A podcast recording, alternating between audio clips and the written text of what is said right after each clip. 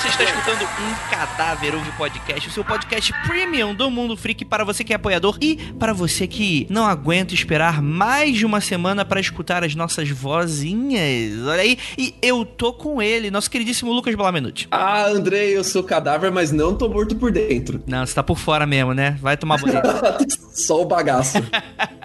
então, gente, vamos comentar um pouquinho sobre uma notícia que ficou bem famosa no final de 2018 e um pessoal cobrou a gente, marcou a gente, mas não dava um programa inteiro, por que não falar por aqui, né? Que é o caso do Oumuamua, né? Que seria uma nave alienígena, um cometa, né? Que o pessoal tava bastante afoito relacionado de que cientistas tinham comprovado, né? Que era é, uma, uma nave espacial, porque os, os, cientistas, né? Eles descobriram, né? Esse cometa e que ele, segundo assim, se você for pegar na mídia especializada de ufologia,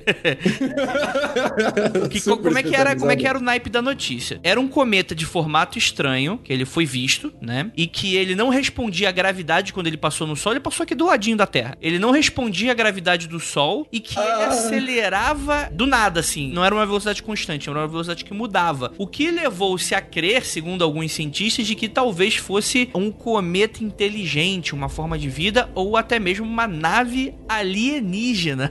Uma sonda espacial. Uma sonda. Lembra do, do nosso episódio bem antigo lá do Black Knight? Então, algo, algo nesse sentido aí. Mandaram uma sonda anal mesmo pro nosso sistema solar, né? Porque ele tem um formato de charuto igualzinho uma sonda anal. É, como é que você sabe como é que é uma sonda anal, Lucas? Ah, deixa quieto, André. esses homens de preto estão escutando a gente, a gente não pode revelar os segredos deles. Mas enfim, cara, e aí a gente conversando bastante, você me explicou um pouquinho, eu fiquei extremamente assustado quão idiota nós somos. Mas, cara, e aí, né? O que, que é esse Oumuamua? Pra começar, eu vou chamar ele de Mozão Mozão, porque é um nome muito mais charmoso. Mozão Mozão, ele foi publicado primeiro pelo Drahaus e todos em 2017. E ele é um charutão espacial que passou aqui em um ângulo muito obtuso pelo nosso sistema solar. Ele deu a volta no Sol e foi mandado de volta para a direção mais ou menos de onde ele veio, né? E os primeiros papers que saíram sobre ele estavam dizendo que ele era um charutão de entre 10 e 50 metros de diâmetro e tinha ali entre 100 e 200 metros de comprimento. E ele tava capotando pelo espaço, cara. Ele tá, tipo, girando de forma completamente doida. Feito você depois que bebeu muitas na balada. Só que ele veio parar aqui no nosso sistema solar e é a primeira vez que a gente pega uma coisa de fora, que não vem daqui de dentro passando por aqui, cara. O que é muito interessante, porque assim, das duas, uma, André, ou é muito mais comum a gente receber esses objetos de outros sistemas ah, solares, ou a gente deu muita sorte. Foi um evento muito raro e sei lá, cara, chama o Pokémon Shine, sabe? Uhum. Então ficou nessa de: olha, meu Deus do céu, gente, tá acontecendo algo muito raro, ou a gente tá muito errado sobre quanta poeira cósmica tem entre as estrelas, né? O que é muito legal. Só que, só que esse assunto ele não foi tão divulgado assim na primeira vez que saiu. Tinha uma galera que tava torcendo, vem meteoro, agora vai, mas ele não foi tão divulgado assim. Ele foi muito divulgado depois que saiu, muito entre aspas, o paper do Bialy e do Loeb. O paper é intitulado Could Solar Radiation Pressure Explain Oumuamua Peculiar Acceleration? Ou, em bom português, poderia a radiação solar empurrar a aceleração do mozão mozão? E o que eles fazem nesse paper é considerar a hipótese de que não, de que pode muito bem ser não um objeto rochoso, mas uma sonda espacial em formato de light sail. Você sabe o que é um light sail, André? Não.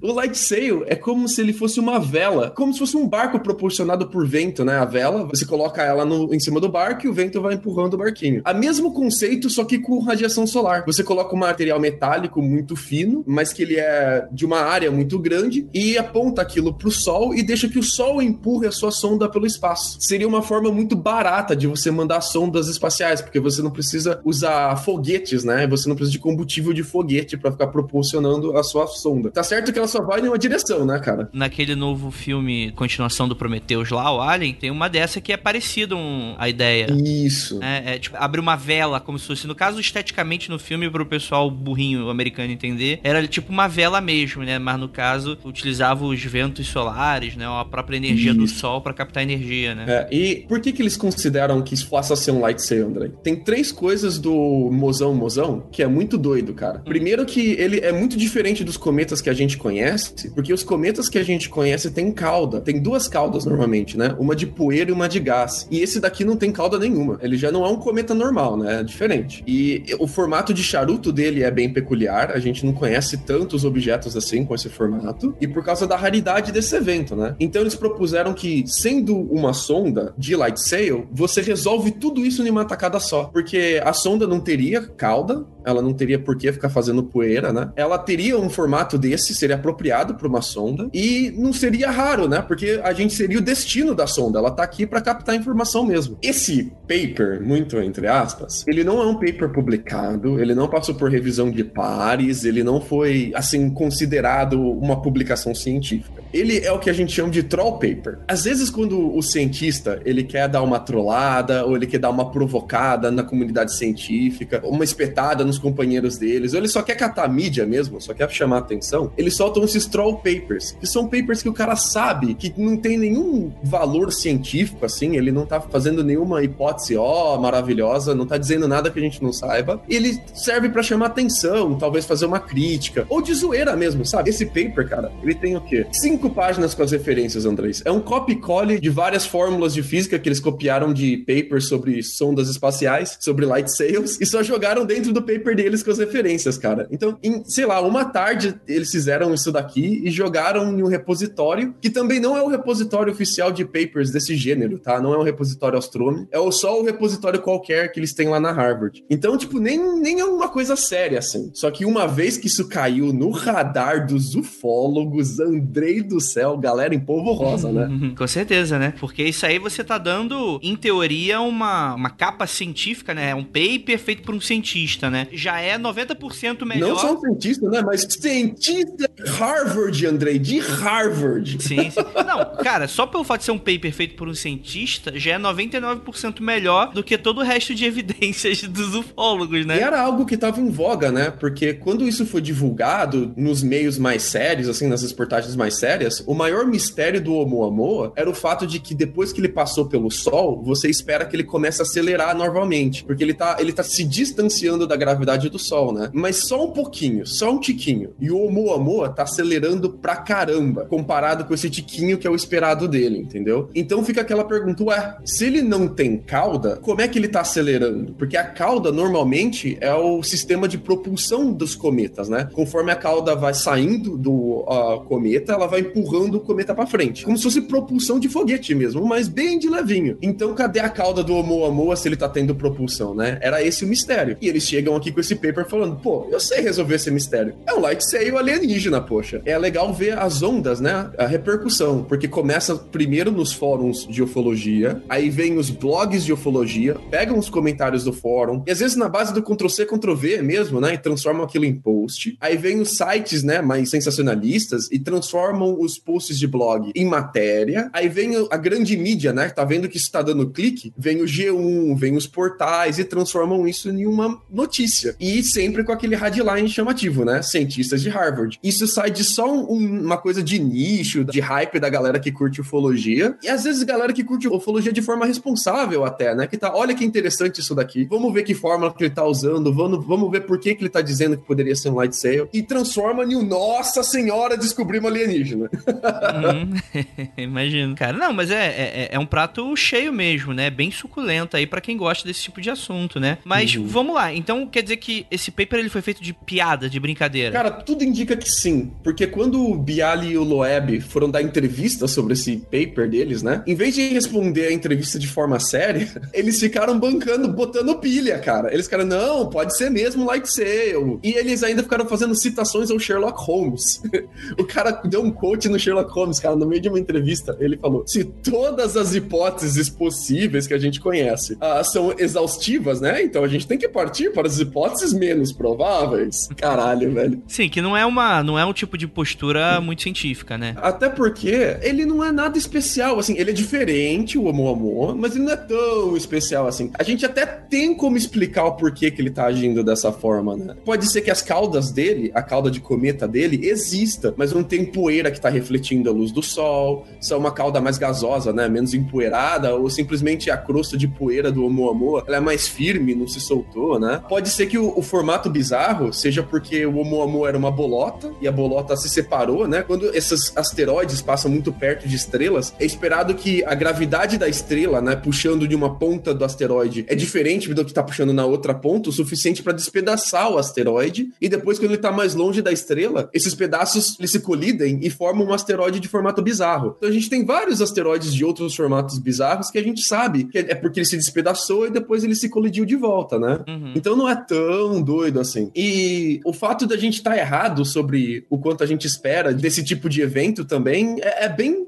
simples de responder. A gente não tem evidências desse tipo. Essa é a primeira, né? Então pode ser que seja super comum isso. A cada mil anos passe um pelo sistema solar, entendeu? Ah, não, não seja algo tão doido. E tem uma possibilidade nova, Andrei, que está sendo publicada recentemente, que eu não sei se você chegou a ver, hum. mas que pode ser que o Oumuamua seja um objeto do nosso sistema solar, mas que ele está em uma órbita extremamente grande. Então, sei lá, a cada 100 mil anos ele vai passar perto do Sol, entendeu? Entendi. É um objeto super, super, super longe, assim. Talvez ele seja um, um pedaço de cometa ou de asteroide que bateu em outro asteroide e ganhou essa órbita muito doida. E a gente sabe que existem órbitas dessas, né? Fora do nosso que a gente conhece de ah, 8 mais 1 planetas, né? Tem muito objeto ainda no sistema solar que tá nessas órbitas agudas, né? Sim, sim. Não, é, e é aquele tipo de coisa, né? O céu é, ele é muito grande, né? Pra gente uhum. vasculhar tudo, né? Não é, uhum. não é fácil, né? Às vezes você tá olhando pro mesmo ponto esperando alguma coisa, não vem nada. Às vezes você descobre sem querer. Então tem muita coisa interessante. O Fitzsimons estava dando bastante entrevista sobre isso, né? Dizendo que, olha, o Fitzsimons é da galera do Queen's University, né? Ele tava falando que, olha, galera, a composição do Oumuamua, que a gente tá calculando aqui, é a composição normal, geral, dos outros asteroides, dos outros cometas aqui na Terra. Não é diferente do que a gente tem aqui. Então, talvez seja algo daqui mesmo, sabe? Não, não tem por que tanto alarde assim. Entendi, entendi, né? Não é algo do espaço profundo, né, que veio é. visitar a gente. Eu acho que a, o argumento contrário a, a essas notícias escandalosas é, é, que a galera que conhece o Light Sail, a gente vai lançar as nossas primeiras Light Sails mais sérias aqui na Terra mesmo, lançando pro espaço. E a gente sabe que Light Sail é uma tecnologia barata, simples, comparado à tecnologia humana, e que a gente consegue fazer uma Light Sail muito melhor, muito mais resistente e muito mais rápida do que o Mozão Mozão. Então, se o Mozão Mozão é uma Light Sail, cara, ele é a Light Sail mais devagar da história do, do universo, sabe? Sim. É uma Light Sail muito de bosta, sabe? Foi um projeto de um alien de 5 anos pra escolinha, sabe? Feira de ciências, vou soltar minha Light Sail. Cara, que esse... mas então, mas beleza. Mas você acha que esses mistérios, assim, você acha que existe alguma coisa que a gente pode considerar como antinatural? Talvez não seja a palavra certa, mas é o que realmente pode ser digno de nota com relação a esse mistério todo? Cara, eu acho que só o fato de ser possível, muito provável, que esse é um objeto que veio fora do sistema solar já é maravilhoso, especialmente pra galera que gosta da ideia de panspermia. Você sabe o que é panspermia, André? Sim, é aquela ideia de que a vida se formou através de um. de quando cometas caíram, né? Com. Isso. Com, com obje objetos intergalácticos trazem vida de um planeta para o outro, né? Então, bate um cometa aqui na Terra, levanta poeira, solta pedaços da Terra no espaço, e esses pedaços vão virar outros cometas que vão cair em outros lugares, levando vida microscópica para outros planetas, cara. Então, uhum. pra galera que curte panspermia, o fato de ter objetos de outros sistemas solares vindo para cá abre muito a amplitude do, da sua panspermia. Porque até agora a gente, considerando a hipótese mais provável de panspermia, seria que se ou houvesse panspermia, muito ser, muito ser, ela teria que acontecer aqui dentro do sistema solar. Teria que, sei lá, um planeta tá passando vida para outro planeta através de cometas e meteoros. Isso, o, o Mozão Mozão abre essa hipótese para fora do sistema solar. E se tá vindo cometas e asteroides de outros sistemas solares trazendo vinda microscópica, né? Então, tipo, isso não é científico, é só uma hipótese, é só legal de pensar, mas isso expande muito os nossos horizontes para as possibilidades extra sistema solar. E isso é muito bacana. É, Eu fiquei empolgadaço, cara eu li tudo. Ah, legal. Não, mas é muito legal, né, cara? Eu, particularmente, eu sou muito fã da, da hipótese, né, de panspermia, que assim, nunca foi comprovado, né, que fica esse grande embate, né? Se a vida se formou com elementos que já existiam numa terra primitiva, ou se os elementos que comporam a vida vieram de outro planeta, né? Obviamente não de maneira necessariamente alienígena no ponto de vista, né, deuses astronautas ou, enfim, foram alienígenas que engendraram a vida na Terra, não, mas de maneira natural, né? Como você mesmo uhum. falou, né? Como se fosse até mesmo um planeta polimizando o outro, vamos colocar assim, né, acidentalmente, né? a seria... Terra é um grande cogumelo é... soltando é, é um, é um grande cogumelo apodrecendo, né, cara? A gente é aquela, aquele vermezinho branco que, que nasce do chorume, né? é isso mesmo. É, isso aí é tipo, a nossa importância no, no universo é essa aí, bicho. Eu acho que o, o, mais, o mais legal é pro ouvinte do Mundo Freak, que gosta desse tipo de notícia e brinca muito com isso, dá risada quando sai na mídia e tal, observar como se fosse um estudo de caso mesmo, como a notícia se espalha. Começar a ficar de olho nos fóruns, no Reddit, na, na, nas trocas de e-mail e começar a ver as ondas de espalhamento de, desse tipo de notícia, porque é muito legal ver isso. Sai em um dia em um fórum, sai no dia 2 em um blog, sai no dia 3 em um portal mais sensacionalista, assim, um tabloidzão. No dia 4 tá no G1, sabe? No dia 5 tá na boca do taxista falando sobre isso já. É, e fica também aquele telefone sem fio, né? Cada uhum. um indo adicionando uma má interpretação do outro, entra aí também erros de tradução, né? A própria questão de você resumir o pensamento científico em uma notícia é, gera aí também um ruídos, né? É, como é que esse tipo de coisa acontece, né? O ideal sempre é você ir direto na fonte e tentar ter uma, uma base, né? Um arcabouço, né? Você também não ficar uhum. só. Porque tem muita gente, às vezes a gente discute, acho que merece até a gente gravar um episódio aqui pra gente ensinar pro nosso ouvinte como é que ele faz para procurar papers e, e checar para ver se um paper é sério ou não. Porque tem isso também, né? Tem muita gente que cita papers que não são sérios, como se, olha, a ciência tá dando aval pra minha loucura, né? É, uhum. E não funciona bem assim. É muito mais complexo do que isso, né, cara? Tem que lembrar que a academia ela é uma estrutura muito grande, né? Tem milhares, centenas de milhares de cientistas no mundo e todos eles têm que pagar boleto, né? E quando o cientista ele não tá publicando muita coisa, ele começa a entrar em desespero, ele começa a procurar uns periódicos acadêmicos que publicam qualquer coisa, que não tem revisão de pares, que é só para ele encher aquela meta dele de publicar alguma coisa esse semestre, sabe? E aí começa o palhamento de absurdo científico. Eu acho que é legal, assim, quando a notícia é alienígena, por exemplo, eu acho que não tem tanto problema assim da galera divulgar de forma sensacionalista, porque não é um negócio que vai prejudicar a saúde, você não vai uh, mudar o, o, que você faz com o seu dinheiro por causa dessa notícia. A não ser que o cara seja muito doido, né? Mas, tipo, é, é, é irresponsável? É. Mas acho que, tipo, vale a pena, assim, pra a galera ficar mais curiosa, né? Olha que legal. Por causa de ser tão sensacional sobre ser possibilidade alienígena, muita gente nunca teria ouvido falar do Mozão Mozão. Um monte de gente que nunca teria tido contato com essa notícia teve contato por causa dessa forma irresponsável e sensacionalista que foi divulgado, né? Então isso é legal, mas o problema é quando são papers, assim, estudos de cientistas que querem tirar proveito das pessoas, né? Como, por exemplo, pílula que cura o câncer, que nunca é publicado em nenhum periódico sério, aí o cara solta em qualquer periódico bucha e fica falando que ele está sendo perseguido porque a, a indústria farmacêutica estaria tentando impedi-lo de curar o câncer no mundo, sabe? Sim. Por isso que é muito importante você ter noção de onde veio a, aquela informação, quem são esses cientistas, qual o propósito daquele estudo e o quão sério você tem que levar aquela coisa, né? Sim, com certeza, com certeza. Bem, é isso, Lucas. A gente estourou aqui nosso tempo. Gostaria de agradecer muitíssimo a sua participação. Você tem a mensagem final para deixar para os nossos ouvintes? Sim, vamos todos submontar nas nossas lightsayers e ir embora aqui. O horizonte, André, é o infinito e além. Olha aí, eu pensei que você fosse falar porque já deu ruim e não tem mais nada para se aproveitar. Bora para outro planeta. bora, bora espalhar chorume em outro lugar. É exatamente, essa panspermia de chorume. Ah, meu Deus do céu, adorei. Então é isso, muito obrigado por você que está escutando, que escutou a gente. Semana que vem tem mais, tá bom, galera? Então é isso, beijo de luz e não olhem para trás. Sei lá, esqueci como é que eu essa.